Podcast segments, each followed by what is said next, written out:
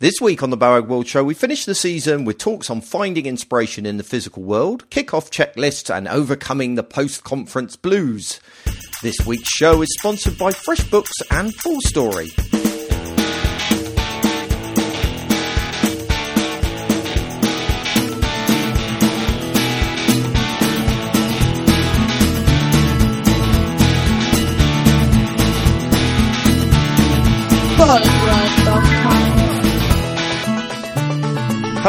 To the Boagworld Show, the last Boagworld Show of this season, a podcast about all aspects of digital design, development and strategy. My name's Paul Boag, and joining me for this final show, as always, is Marcus. Hello, Marcus.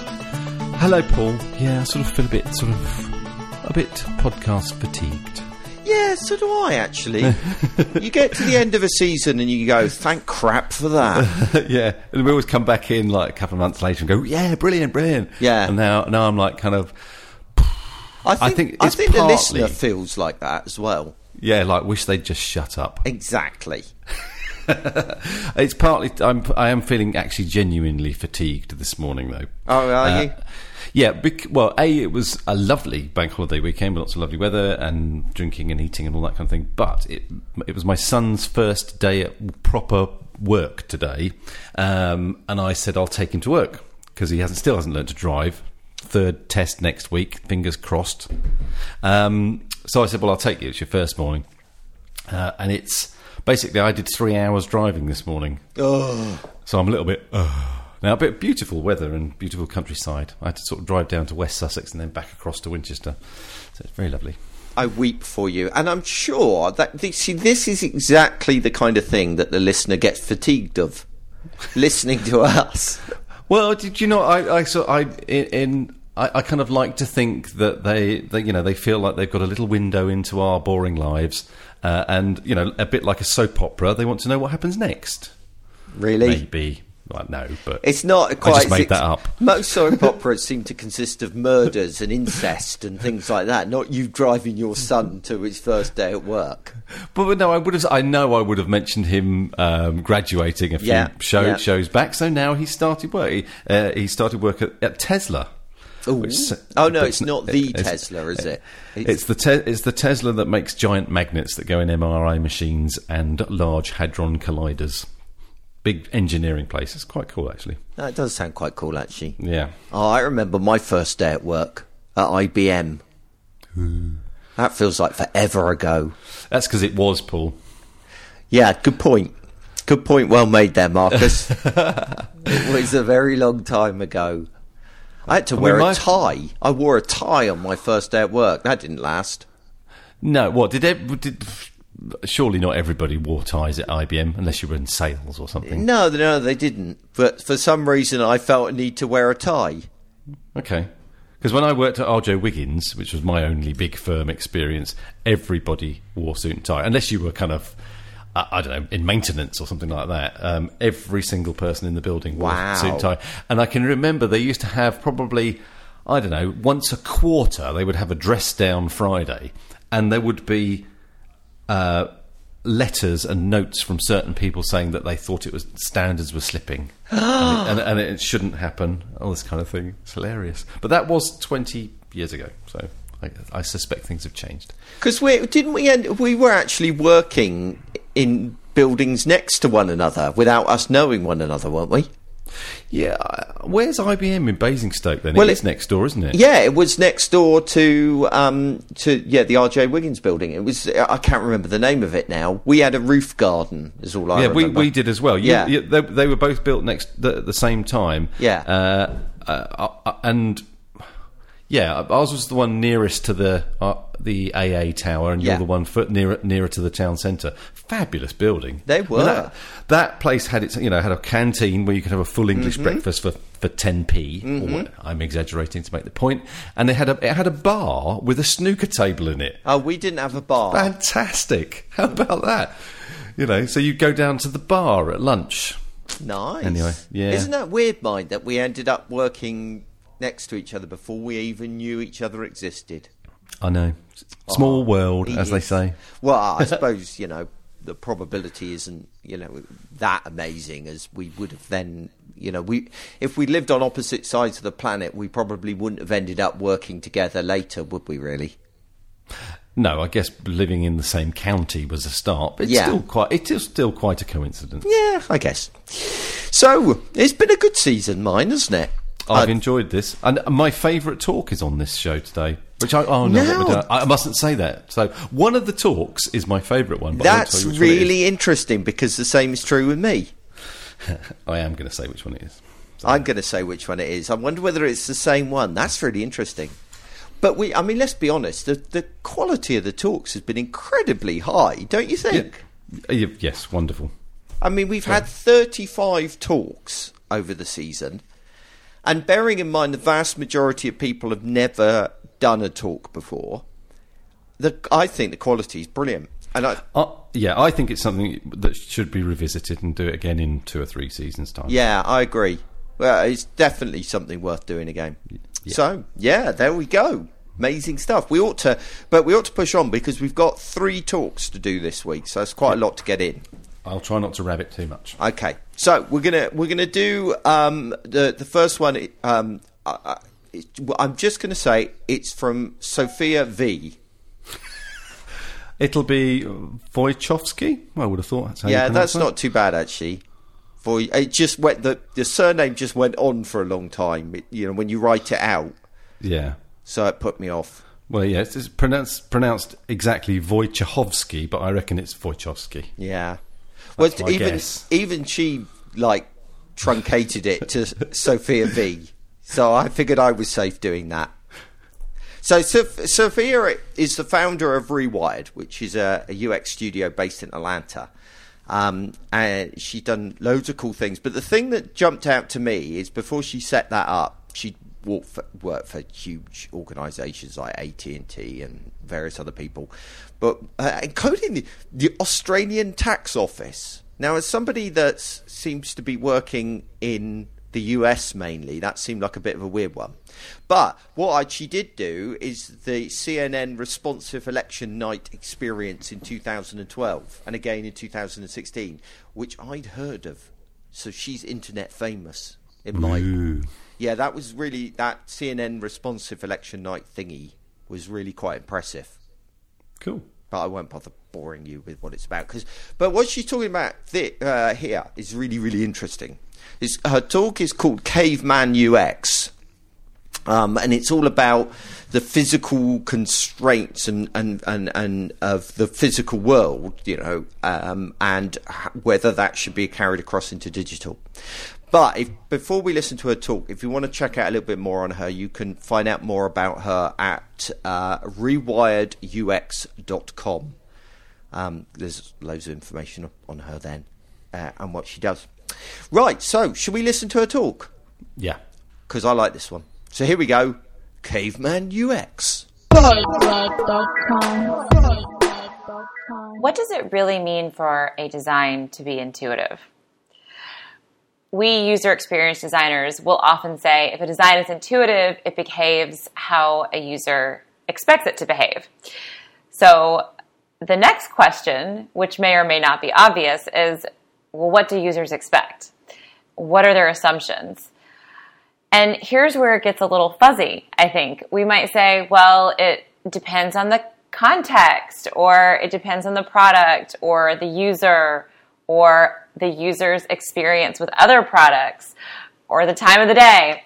Uh, we'll say we need data and we need usability testing to tell us what our users are going to expect from a given product. And this all might be true, but I believe there's a baseline of expectations that we UX designers are just not talking about enough.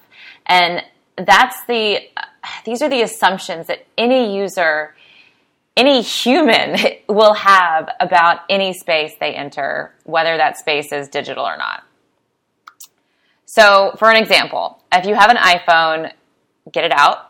Um, if you happen to be driving and listening to this, pause the audio, pull over, don't do this while driving. Um, or actually, you can just imagine the pulling out your iPhone and thinking through the interaction um, that I'm about to describe, you know your iPhone pretty well, um, so you can probably just follow along in your head on this one. So, what I want you to do, or imagine doing, is turning your volume up and down on your iPhone. Okay, so that was pretty easy, right? Um, for non iPhone users, the volume control, it's just two buttons um, on the side of the device, on the left hand side of the device, and the top button turns the volume up, and the bottom button turns the volume down. And so, of course, this is a this is a very simple interaction. But what if I told you this could be even easier? That this could be even simpler? So, iPhone users, answer me this: What visual feedback did your iPhone give you as you were turning the volume up and down with the physical buttons on the outside of the device? Did the visual on-screen indicators did they move up and down mimicking your physical motion? No. no, they didn't. The graphic representation of the volume moving up and down actually goes right to left. And the assumption that I can make, or the guess that I'll make about this, is this is perhaps a vestige of right and left um, visual indicators, um, perhaps on car stereos, um, other kinds of um, older stereos, where the volume is turned up and down with a dial, which actually does require a physical right and left motion when you turn that dial. So that visual right to left indicator actually would make a lot of sense. But on the iPhone, the cause, the user pressing up and down buttons, actually doesn't mimic the effect, which is the right and left graphic bars and also the volume actually going up and down. This is a beautiful and simple example of unintuitive design. And its unintuitiveness, it traces back to the fact that the digital interaction does not align with what users have evolved to understand about the physical world. Okay, so you might be thinking, no big deal. I've barely even noticed this, and it's never affected my ability to turn the volume up and down. But I think that over a couple million, million maybe, interactions a day across all iPhone users turning their volume up and down, that this adds up. That we're probably losing buckets of mental power as the tiny bits of cognitive energy is wasted on iPhone users translating this physical input to the visual feedback. Our brains they've evolved in physical space. And as we design with bits and pixels, this removes products from the constraints of that physical space. So that is a, actually not always a good thing. Uh, our brains, they come with like this baggage from all those years of working with mainly rocks and dirt. We have these really deep seated beliefs about how things should operate in space pushing something up should make it uh, go up. It shouldn't make it move to the right. But when we enter digital spaces and use digital tools, the laws of physics, they're no longer at play. UX and UI designers can disconnect the on from the off and the right from the left and the up from the down. And because they can, they do. They do it at Apple. They do it at Google and you or your designers um, on your team, they might be doing it on a project right now. So we might say, well, isn't the freedom from all those kind of petty rules of physics, isn't that the very best thing about the digital world? Right? You can, um, you can uh, teleport with hyperlinks and a million people can read the same article without killing one tree and you can be in three places at once and you can autocorrect your terrible spelling and you can undo and you can unsend and you can even unfriend. And in seconds, you can find all the blue sandals in the warehouse of a million shoes. It's this freedom from physics in the digital space that just makes the magic of digital possible. But for some real talk, if it's not done right, magic is scary and it's confusing and it's disorienting. And even though our digital world can be 100% liberated from physical constraints, that doesn't mean it should be. So, when is it okay to break the laws of physics and when should we hold true? So that's that's my big question. That's what I'm working on right now. I'm working to outline a set of principles and in the next few minutes I'm just going to explore two of those principles that I've been working through. So the first one that I want to talk about is a belief that humans are always going to bring to any environment or product and that is the belief that an inverse action is going to have an inverse effect. So in the real world, if I lock a door by turning a key to the left, I should unlock that door by turning the key to the right. That's what I'm going to expect. And if I turn a faucet on by moving the handle up, I'm going to expect that moving the handle down will turn that faucet off. If I move a dial to the right to make uh, the water hotter or anything hotter, the temperature hotter, um, dialing it to the left is going to make it cooler, et cetera, et cetera. And when industrial designers create physical products, this is actually, it's easier to make things like this true than not true.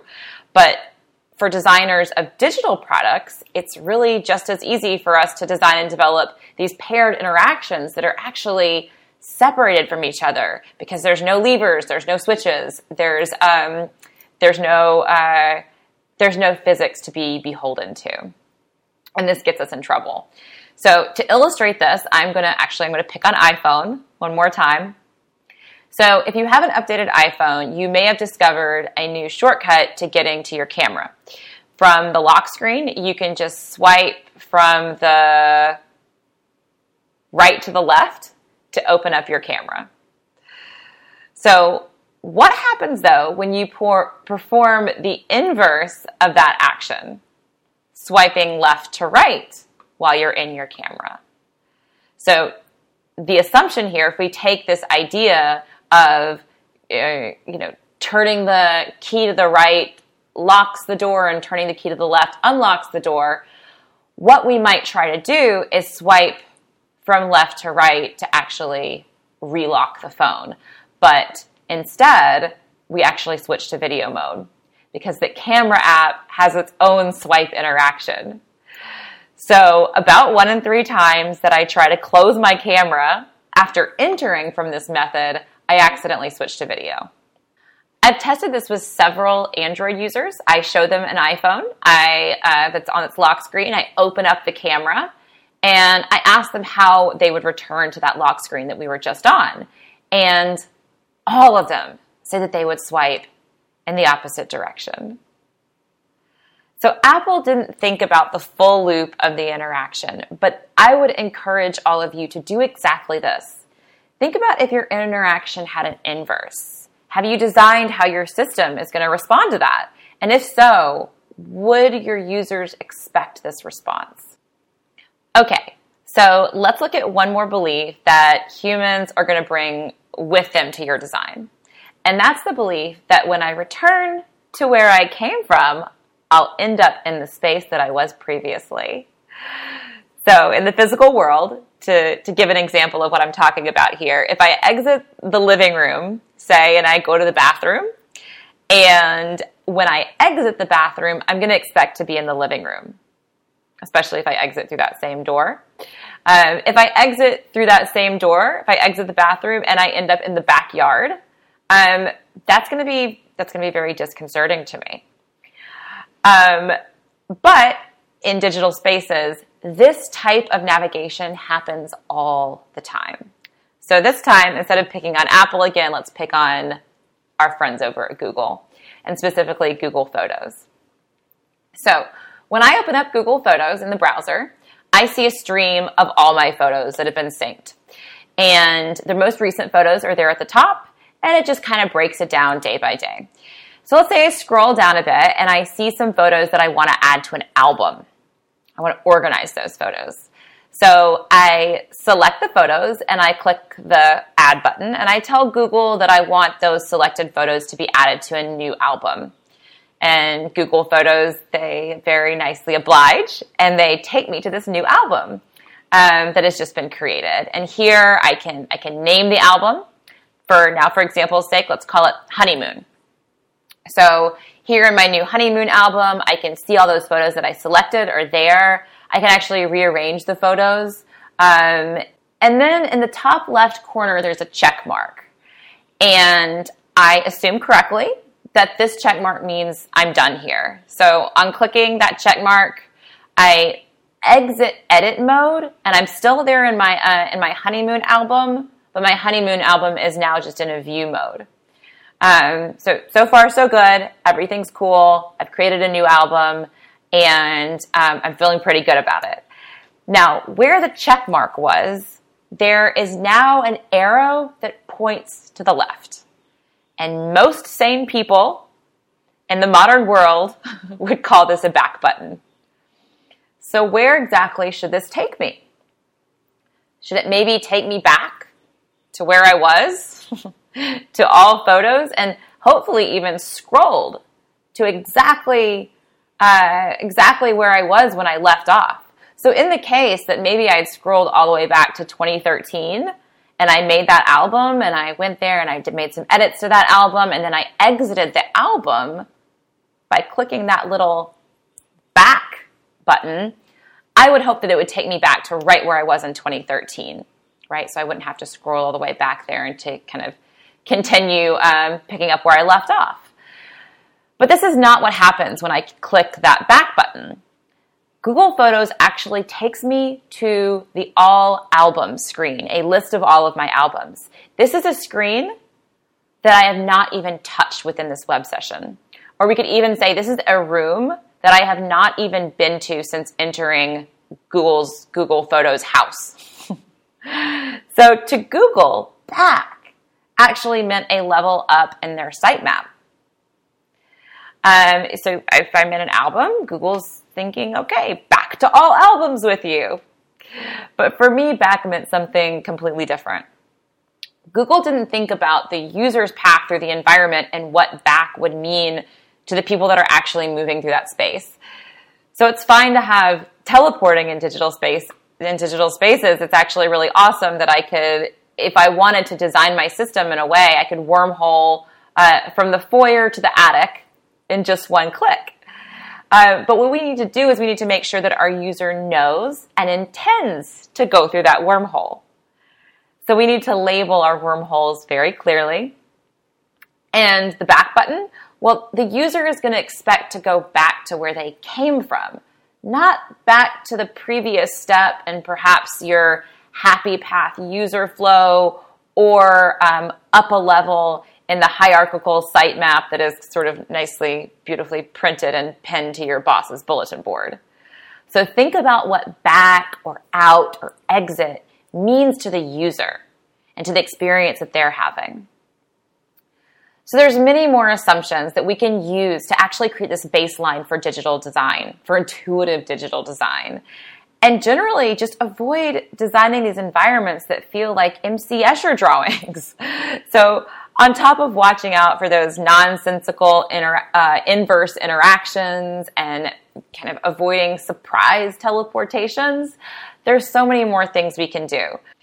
So if you like what you heard here and you want to hear about all the principles for Caveman UX, please follow me on the Twitters. That's Sophia VUX, S O P H I A, V as in Victor, UX.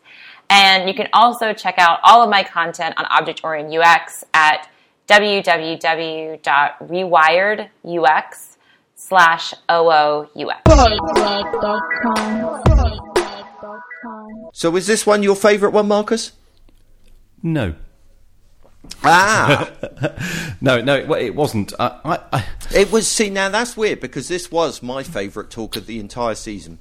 okay, because I, oh, it's, it's, I don't want to be uh, coming across as critical, but I just found it a little bit.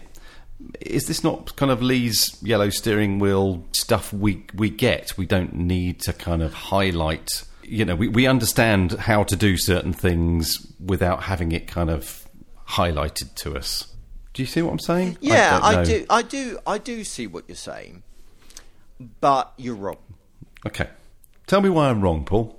Well, I, uh, these little things. I mean, for a start, I, I this is really a sad reflection on me, but but when Sophia said about the volume button on the iPhone, Mm-hmm. I actually gasped out loud. That's how sad and easily impressed I am. Yeah, uh, it, honestly, I was like, "Oh yeah, it really does. Wow!" And that, we've, got, we've got enormous brains and we can deal with it. yes, we can, right? And I agree with that, and I do see where you're coming from. But all of these little things, you know how you go to some websites or you're using some app, and it just it annoys you, right? Oh, absolutely. And yes, I couldn't your- agree more with, the, with the general your- principle. Yeah, and you but and you can't put your finger on one thing that annoys you about it, right?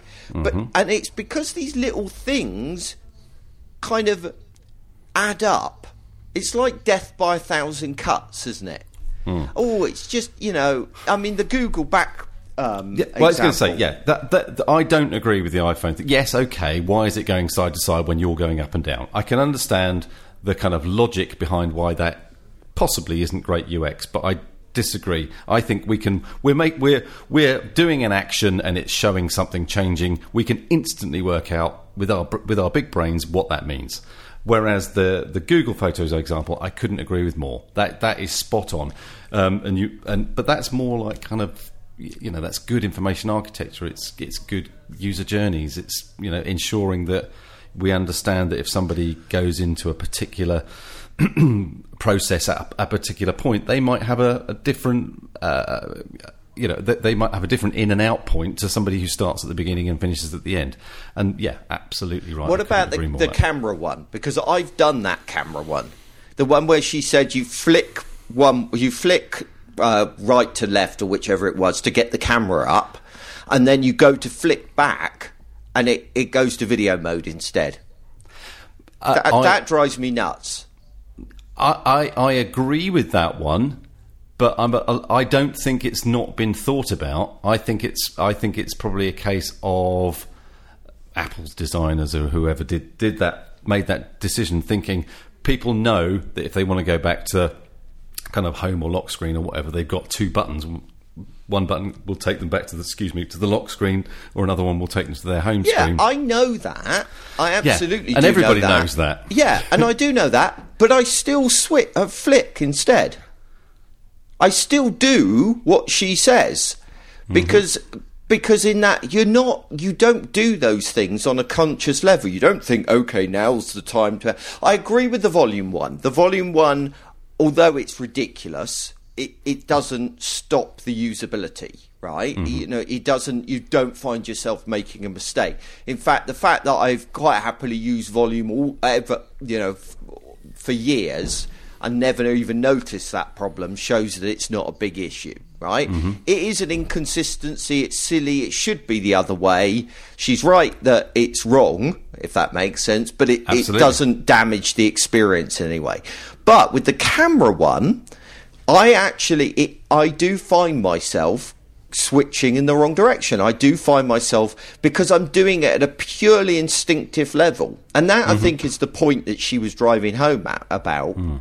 Is that so much of our interactions, certainly with things that we use on a regular basis, is done at a subconscious level? It's like driving. You don't think about driving, you just do it once you've got used to it.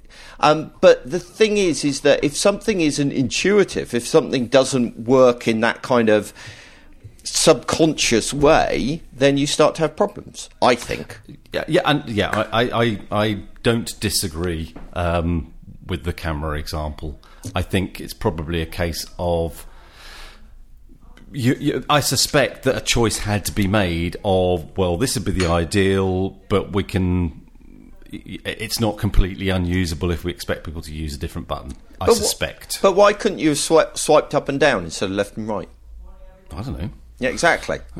But that's that's the point. I mean, it, it reminded me a little bit as well because also you've got to think about. Um, so, as a, an individual, if you have a lot of those little problems within a site, then you start end up thinking, or an app, you start thinking, "Oh, I don't like this. I don't really know why I don't like it, but I don't like it." So that's the death by a thousand cuts. But then there's the other aspect of it, which is when you're working at scale, which you've got to remember Sophia has done for a big part of her career. You know, she's been working with mm-hmm. CNN, AT and T, you know, big organisations. Apple is another great example.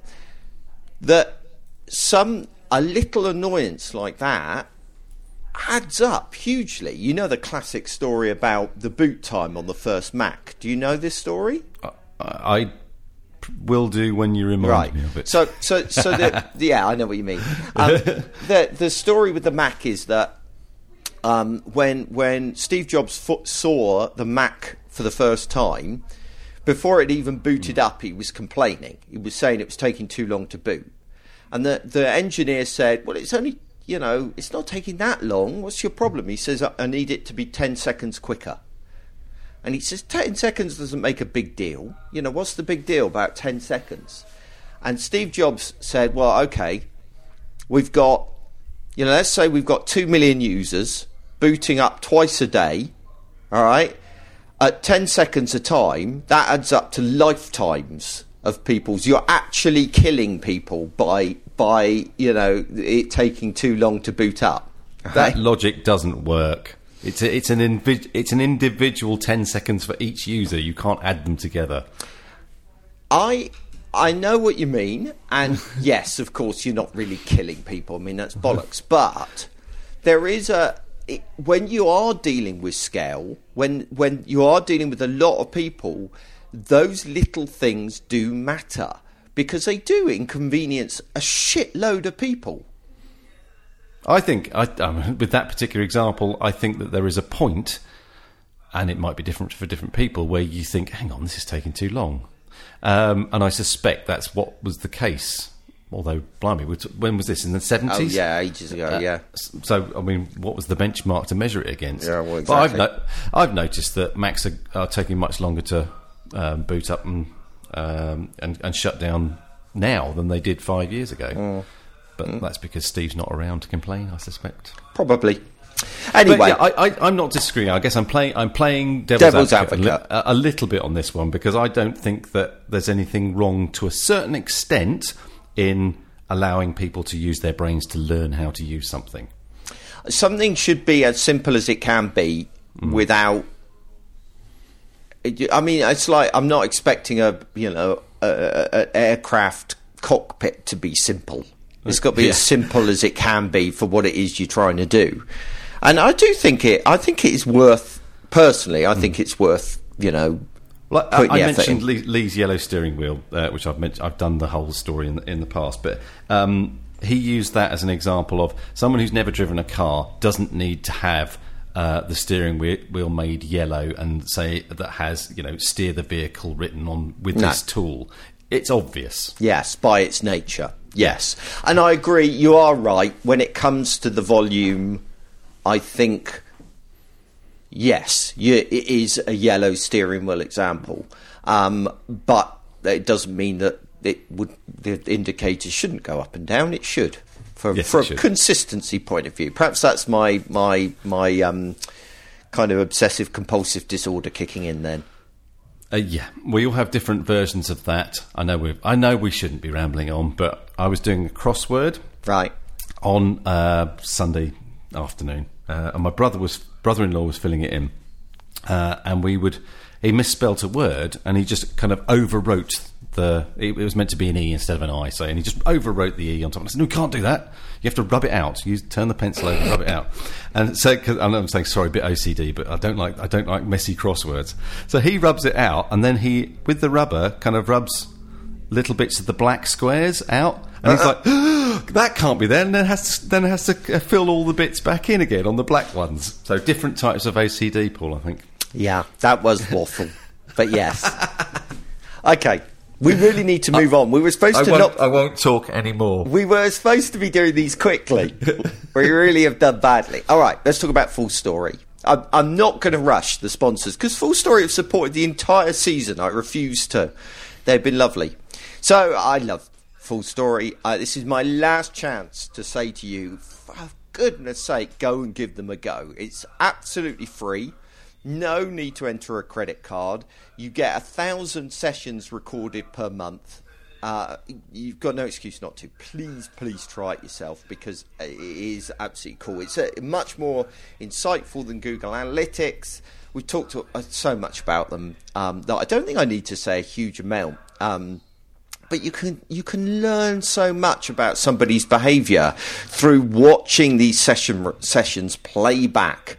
You know, being able to watch a user interacting on your site um, in real time in their natural environment. You know, not like a usability test session where you're bringing them into a lab and you know they know they're being watched. Um, it's great for diagnosing problems with your site, and you can drill down as well, and you can look at. Um, you know, you see them do something weird, and you think, well, is there anybody else that's doing that same thing? And you can easily find out without having to worry about event handlers, all the crap you have to put on with something like Google Analytics. Um, and uh, it just is absolutely brilliant. Please, please tr- go and try it. It's fullstory.com forward slash B O A G. Um, if ever there was a, a, product that I could get excited about, it is FullStory. Right. Uh, Matthew is back. We've had him uh, on the show a little while ago. Um, yep, this confused me. I'm thinking Paul sent me sent me the wrong one. No, see, he submitted two talks. There's nothing wrong with two talks, and he was really good. Well done him, wasn't he? His last his last talk was really good. So getting him back again to talk again makes a lot of sense. He's a pro, um, product designer based in Brooklyn. Um, and he works primarily with large enterprises um, on both mobile and desktop products. You can find out more about him. I'm going to spell. Uh, let's go for his Twitter ID this time. Last time we, we said his website. This time we can say his Twitter ID. So if you want to follow him on Twitter, find out what other stuff he's up to. It's Matty652 on Twitter. Um. And he's writing a book at the moment about this kind of stuff, and it looks like it's going to be a really good book. So it's definitely worth following him. I had a little chat with him, didn't it? Um, he wanted to ask me some questions about uh, the book he was writing on, so we had a little chat recently, and it looks like it's going to be a really good book. Okay, so he is talking about a product design kickoff checklist. So if you're designing a product, what needs to go on your kickoff checklist? And um, yeah, this is what he had to say on the subject. Hi, my name is Matthew Voshell, and I'm a designer in New York City. Uh, this lightning talk, I'm going to talk about uh, my idea for a product design kickoff checklist. This is the information designers should make sure they have to consistently create amazing products. Um, this came actually after completing a project where I tend to always perform a retrospective uh, from a design aspect to understand what I could have done better. Oftentimes, the issues I discover tend to be challenges that other designers and companies are also dealing with. The main issue I've noticed lately uh, is that products that flop they fail because they try to build a solution before truly understanding the problem. Now, stop me if you've heard this before, but if you truly define the problem, what info do you really need? Where do you even start? Your goals for this initial stage involves answering the following what's the problem statement, who's going to use it, and what are their processes. Obtaining this data is often seen as a quote waste of time unquote, or something that delays wireframes or designs from being created. And in a sense, yes. If you attempt to answer those questions, it'll indeed annoy your project managers and make your stakeholders anxious. But like amazing food at a five star restaurant, good things come to those who wait. Now, the research collateral you'll have at the end of this process is a product story, personas, workflow diagrams, and a product story map.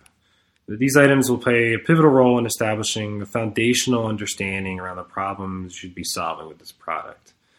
Now, no matter how hard you're pressured as a designer, you should never attempt to design a product without having at least a cursory understanding of the statements I said earlier around uh, what's the problem statement, who's going to use it, and what are their processes. Um, now let's talk a little bit about the deliverables, the product story. What is the target for this product? What problems is it going to solve? In a meeting known as a kickoff, the product team, stakeholders, and users should usually establish a product story. Uh, a product story should be about mm, one or two sentences, and consider this the product's elevator pitch. Uh, I love Trello's, uh, and Trello says, "quote Trello lets you work more collaboratively and get more done." It's very, very short, very to the point. You know exactly what this product is going to do from a very high level. Uh, this story will set the scope and the target for what this product should actually do and kind of serve as like a north star to, to what you're eventually going to design. Uh, the second are personas. Who is actually going to use this product? Understanding the users and their behavior, both quantitatively and qualitatively, will impact the usability and functionality of your product. Building personas will come from data obtained through contextual user interviews. Um, and kind of the adage I always tend to use is if you're designing for everyone, you're designing for no one. And a lot of people will actually say that, but believe it or not, it's pretty true. Um, the next are workflow diagrams. This really gets to understanding how do the users work? What are their processes?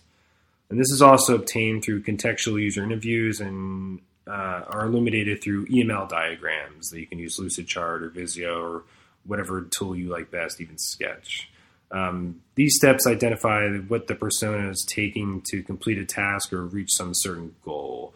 Um, this is really uh, informative in understanding what needs to be shown when. This is to the point I made in another lightning talk that you should really conform the software to how the person's working instead of trying to confirm conform how the person is currently working to the way that the software works.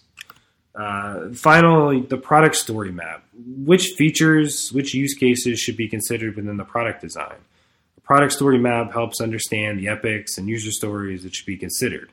It's referred to as situational design by Don Norman in Living with Complexity, a book that I love. And if you haven't read, I absolutely tell you, you really should read it.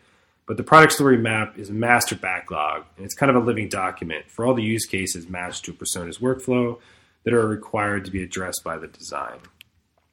Now, there are kind of little tidbits and things and things you should understand about when you're doing this. So, when you're really trying to solve what the problem is the product is solving, if you know it and it's been given to you by the stakeholders, great. If it's not, you really need to sit down with the stakeholders, with people in the strategic positions, product managers, and the such, and really sit down and try to understand in a very cohesive way what you're trying to solve.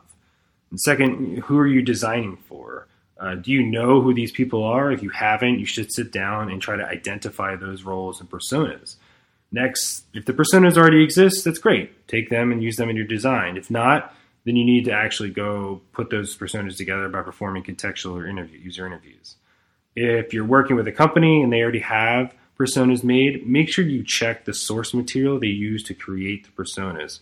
Uh, a bunch of times I've seen uh, people tell me, oh, yeah, we have personas, or yeah, we have user stories. And I go and read them, and motivations are missing, or uh, business requirements are missing. So make sure that whatever the source material that was used is actually valid uh, to create those personas. Next, how do they work? A lot of times, especially from the stakeholder side, they have an expected way that they should work. But nine times out of 10, when you actually perform those user interviews, you'll find out there's actually a reality to how they work. Um, if you know how they work, create diagrams from the interviews.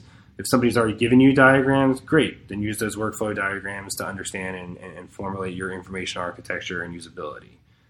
Uh, also, what are the user goals? This is really kind of understanding the user epics and their journeys. Um, if you know, start filling it into a product story map. Uh, by the way, if you don't know what a product story map is, Jeff Patton has an amazing book around, around it. I really suggest that you read it. Um, have you identified the epics and journeys themselves? This is actually kind of a little bit of a difficult task as well. Uh, and you need to sit down again with stakeholders and users and really try to look from a strategic level to understand the big epics that they're trying to accomplish. And those things will kind of end up in the product story map. Uh, and then lastly, what are the requirements? So these are really going to be coming from the stakeholders, more from the users.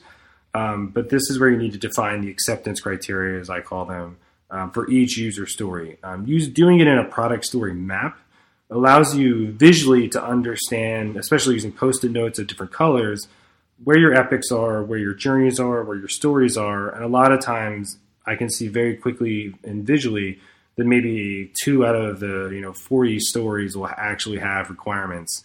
And that tells me okay we need to sit down with the stakeholder to make sure that we're hitting the requirements needed.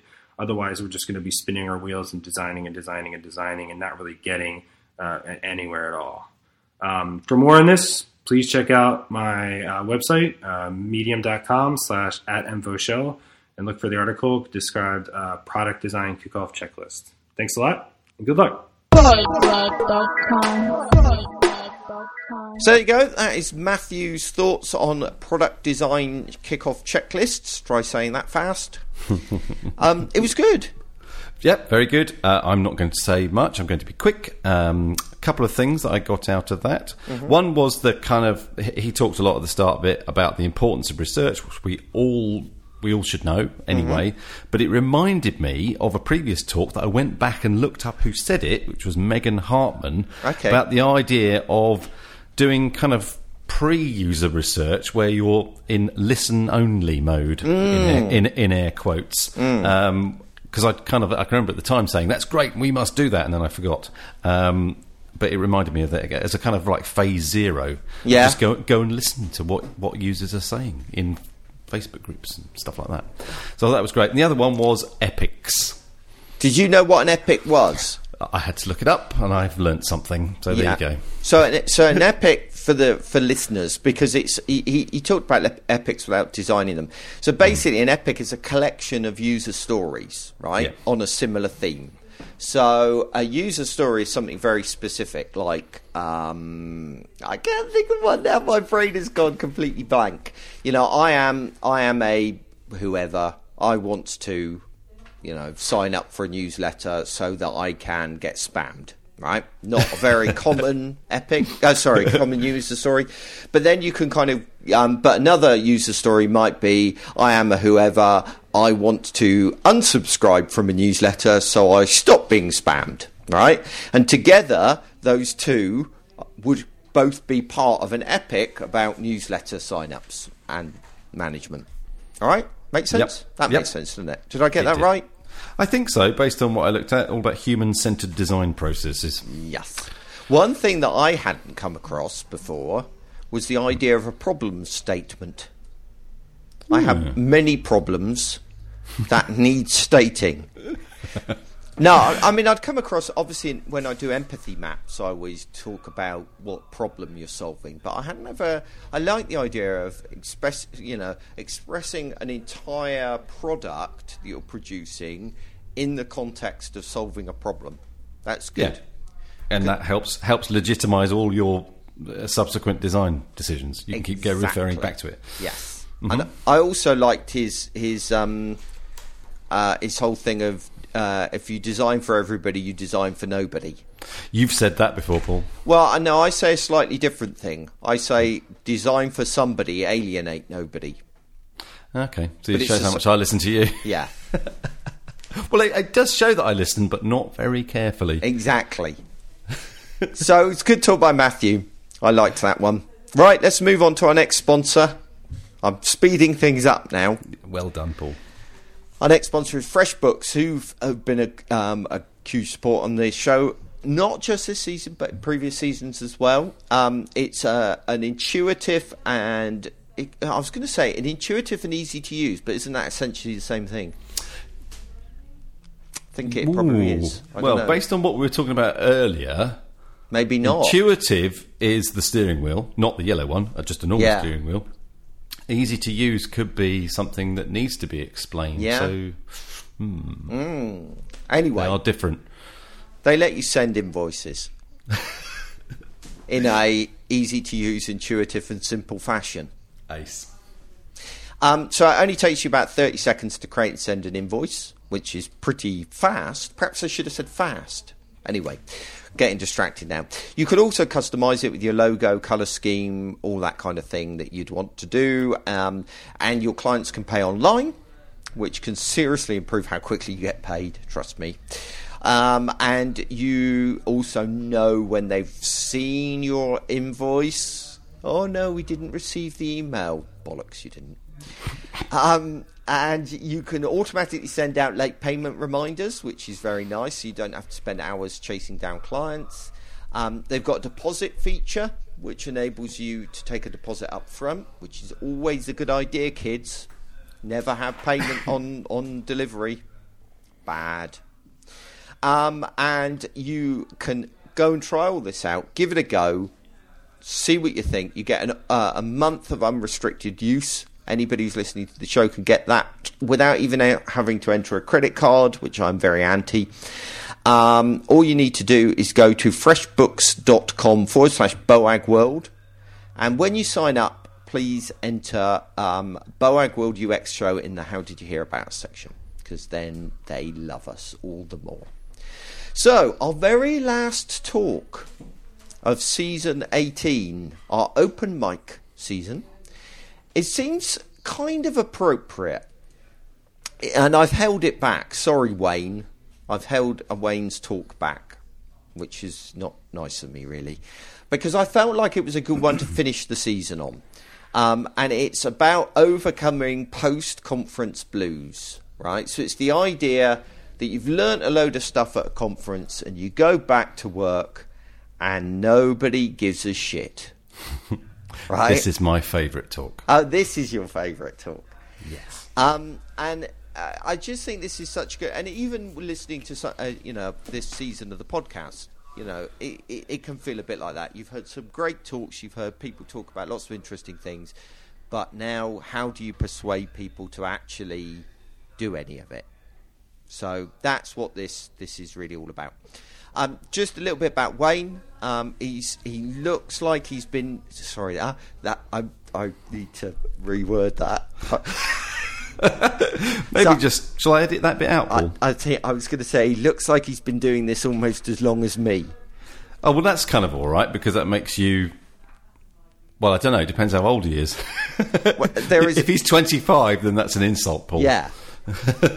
I, have got the photo. You know, I've got his his photograph here because we always put those in the show notes. And he he looks of a comparable age. I'm really sorry, Wayne, if you're like young, but he does say he's been programming for many years. Oh well, there you go. So there you go. Um, and uh, I can't read the URL. Oh no, I can do actually because it's it's it's medium.com uh, forward slash at symbol T H U M E Co is where you can find out more about his kind of stuff, where he writes about the kinds of things that he writes about, which I don't know what that is. Stuff to do with programming, probably. I'm guessing. But this isn't about programming. This Not is about overcoming post conference blues. Ladies and gentlemen, Marcus's favourite talk. I'd like to talk about overcoming post conference blues or bringing the excitement of a conference back to work with you. Have you ever been to a conference that inspired you so much that you wanted to go back to work and change the world? That happened to me at the very first Smashing conference in New York City. I don't think I slept for four days. Both the conference in New York City excited me one morning I left the hotel at 5 a.m. with the intention of walking through Central Park before the conference. It turned out that it was much larger than I imagined over 778 acres. Over three hours and several miles later, I emerged from the top of Central Park to find that I was over four miles away from a conference that started at 9 a.m. I, I had to take a cab, and that really got my adrenaline pumping because taking a cab through New York City at rush hour is something as a treat that you don't want to miss. That was the perfect way to prepare my mind for the inspiration, creativity, and excitement that followed. I returned to work ready to share that knowledge and push forward some ideas I had for improvement. At first it went well.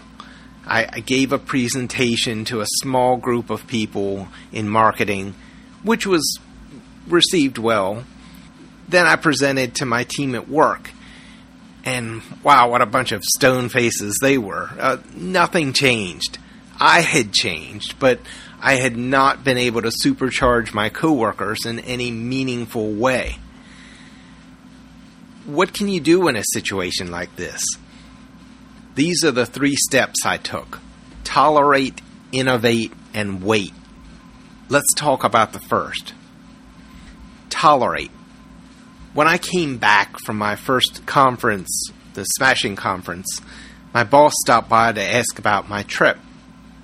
Let's face it, most conferences are more informational than they are inspirational. If they weren't in a, at a cool location, most of us wouldn't want to go. So my boss was expecting a, a three minute summary. When I was bursting with excitement, he gave me some extra time at a team meeting to talk to the rest of the group. It's all but impossible to distill the ideas and energy from a successful conference into a single meeting, but you really have to try. Most of you aren't going to have the advantage either that the speakers at the conference did of standing up on a stage while having your thoughts projected on a giant screen behind you.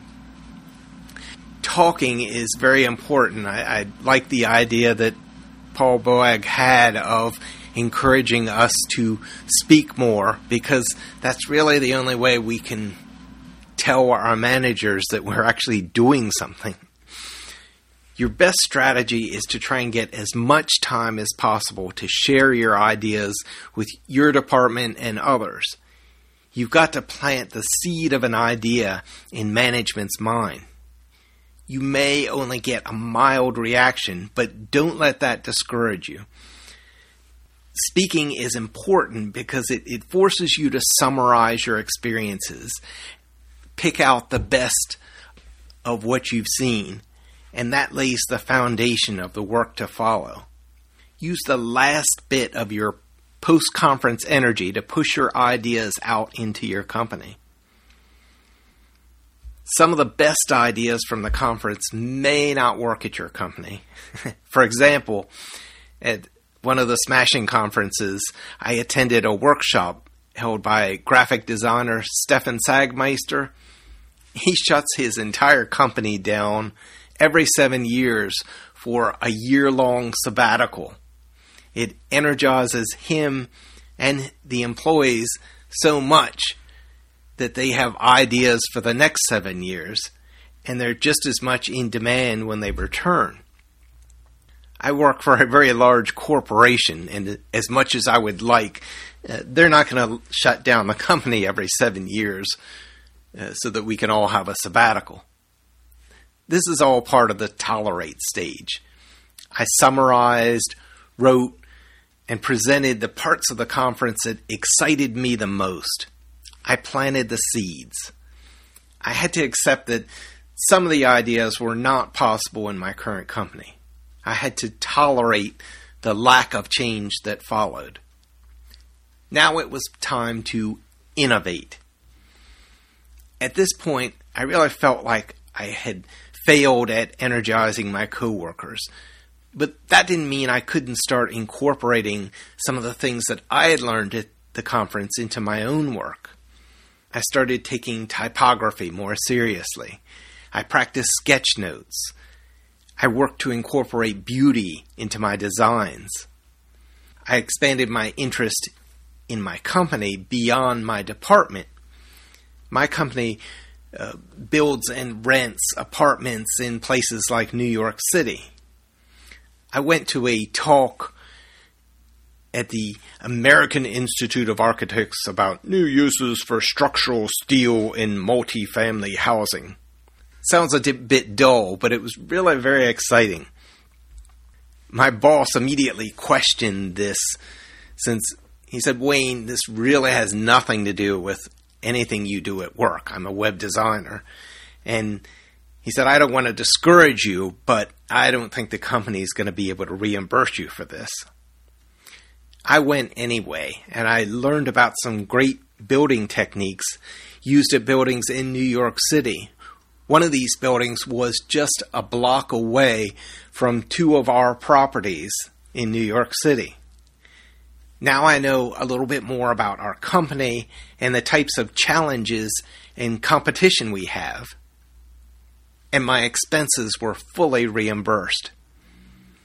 Maybe I couldn't change the company, but I could innovate and make my own work life much more fulfilling. that gave me the patience to get through to the last phase, which was wait. I continued to innovate at my desk, and during the year, I would occasionally send to coworkers in marketing some articles or websites that I found of particular interest. As I mentioned before, at the Smashing Conference, uh, one of the Smashing Conferences, I went to a workshop by Stefan Sagmeister. It was entitled How to Touch Someone's Heart with Design. We had this exercise where we were supposed to create something that would touch the heart of a coworker that we knew very little about. I worked just outside of Washington, D.C., and I picked our marketing director. The only things I knew about her was that she was from New York City, she missed New York City, and she had a dog. so I drew this cartoon of the manager and her dog playing with a ball in Central Park.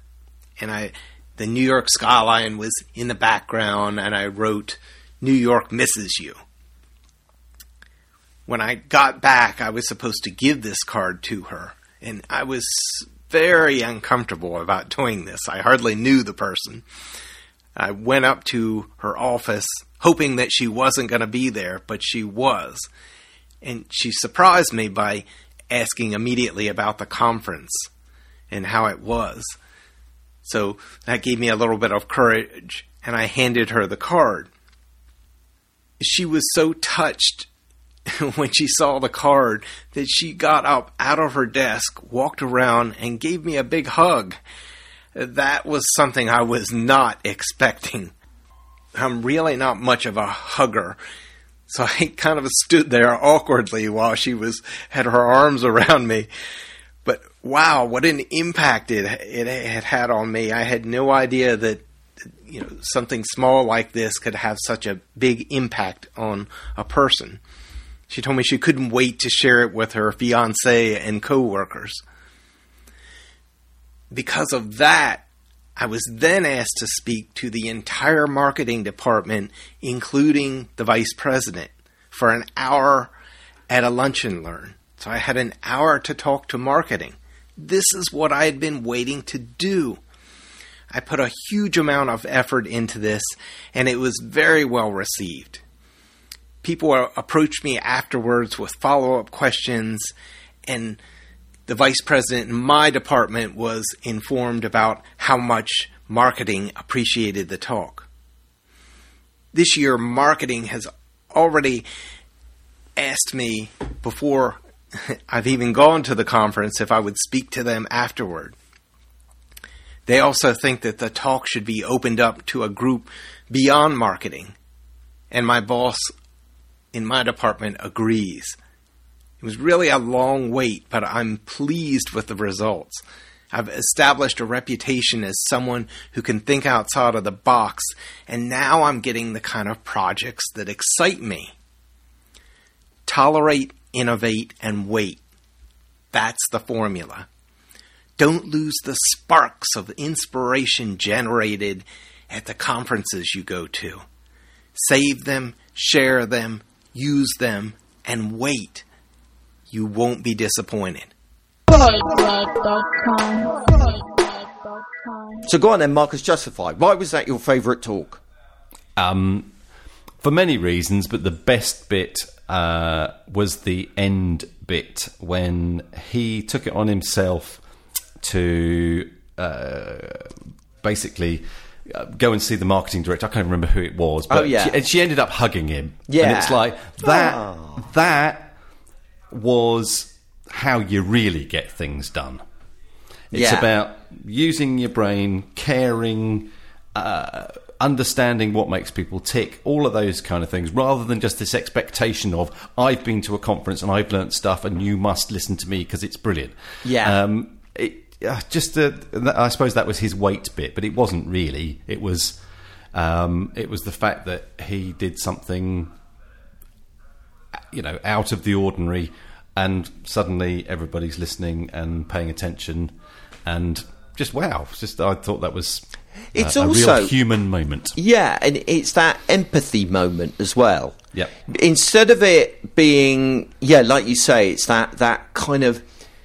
It's easy to go back and go, we should be doing all of this, but what by impl- applying it to other people, by by showing other people how it could have an impact on them and being human about it. You know, mm-hmm. it's like the. It reminded me this talk for some reason. It's not a direct link, but it reminded me this talk uh, um, of, of J- uh, Jared Spool's article about how you can't convince an executive to care about um, UX.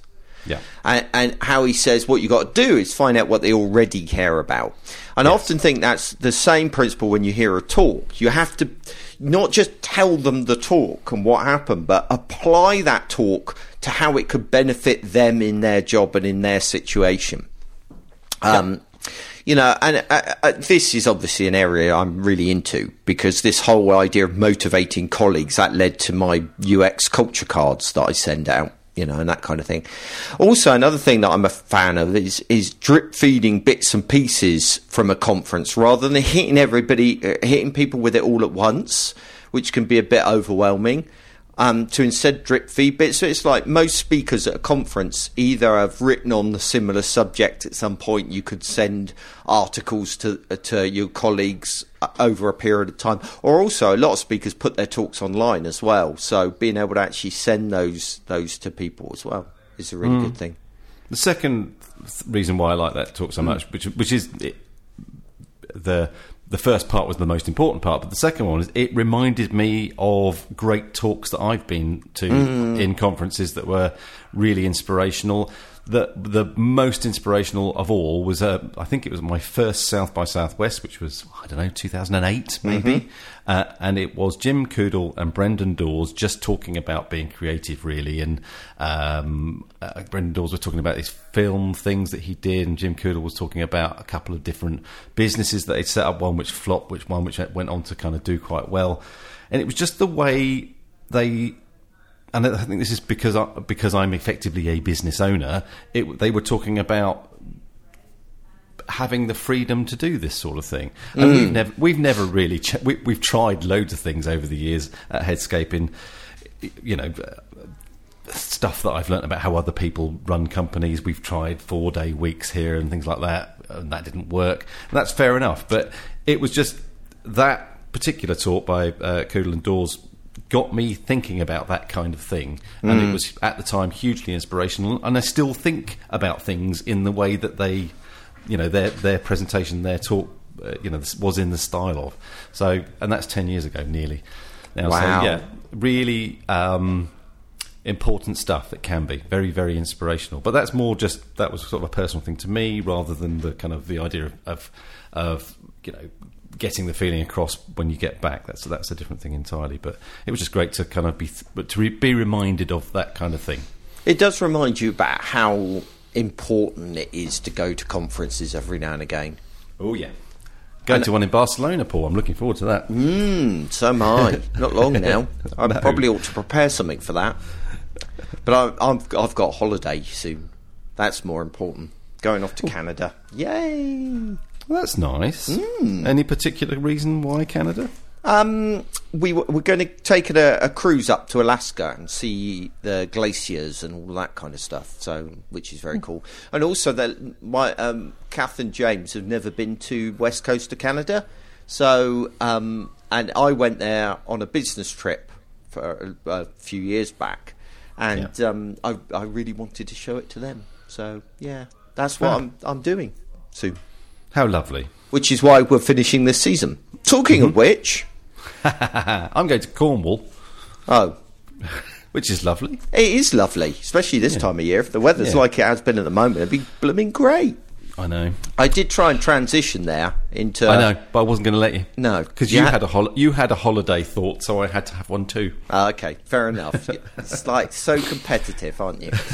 not really. No, not when you come back with Cornwall. Um, although, actually, I suspect people in in many parts of the world would dearly love to go to Cornwall. Mm. Arthur and you know the Round Table and all that stuff. Is that I, Cornwall? That was I, more Somerset, wasn't it? Is it? I was. Yeah, I think so. Oh, anyway, whatever. I think um, Camelot was nobody really knows, but they think it was around um, Glastonbury way, which I'm sure is Somerset. Was it actually a real place? I thought it was all bullshit. Mm, yeah, not sure. Right. Anyway, the Yes. next season of the podcast was what I was going to talk about. It's going to kick off on the 12th of October. So, so we've got a break now to the 12th of October. Um, and it's, the next season is going to be on content marketing, which is very cool. We've got loads of stuff lined up. We've already got a few guests. And our first episode, when we come back, is going to be about podcasting, which we've never talked about podcasting on the show. Are you sure? Um, no, I'm not sure. Because we have done about 5,000 episodes now, That so is I true. bet we have talked about podcasting at some point. Ah, but we haven't talked about it with Colin Gray. You don't even know who Colin Gray is, do you? Is he the guy based up in Scotland who we had on the show about a thousand episodes ago? Oh, did we? Have we had him on the show before? I don't know. I'm making that up. Well, he, you got the Scotland bit right, so yeah, maybe. Anyway, he's a he's an expert in all things podcasting. we can ask him, have you been on the show before? Yes, because then we'll know whether we've talked about podcasting before. Indeed. So we'll find out. Anyway, we're kicking off on the 12th of October. If you fancy supporting the show, like our wonderful uh, sponsors this season, or even if you're slightly curious about um, podcast advertising and how it might help your business, you can find out more at boagworld.com forward slash advertise forward slash podcast dash sponsorship. I've never said that before. I've never actually asked for sponsors. I'm asking for sponsors. There we go. Marcus, you got a joke to finish us off on. I have. This is from Martin Fraser on the um, Boagworld Bad Jokes channel. Jokes about white sugar are rare. Jokes about brown sugar, demerara. Demerara. if you too want to see the quality jokes on the Boagworld Slack channel, you can go to boagworld.com forward slash slacking and sign up. But really, That's a good joke. Come on. that is a good joke. I did like that one. The only reason I didn't laugh more, to be honest, is I saw it on the bad. I need to stop looking at the bad jokes Slack channel. Yeah, don't look. I won't look because it ruins it. You don't get a real reaction from me. No. Anyway, that is it for this season. Thank you to all 35 um, speakers that contributed to uh, this season's show. I'm really pleased that we managed to squeeze everybody in, which has been great. Uh, really high standard. I, I've been blown away, and we definitely But for now, thank you for listening, and goodbye. Goodbye.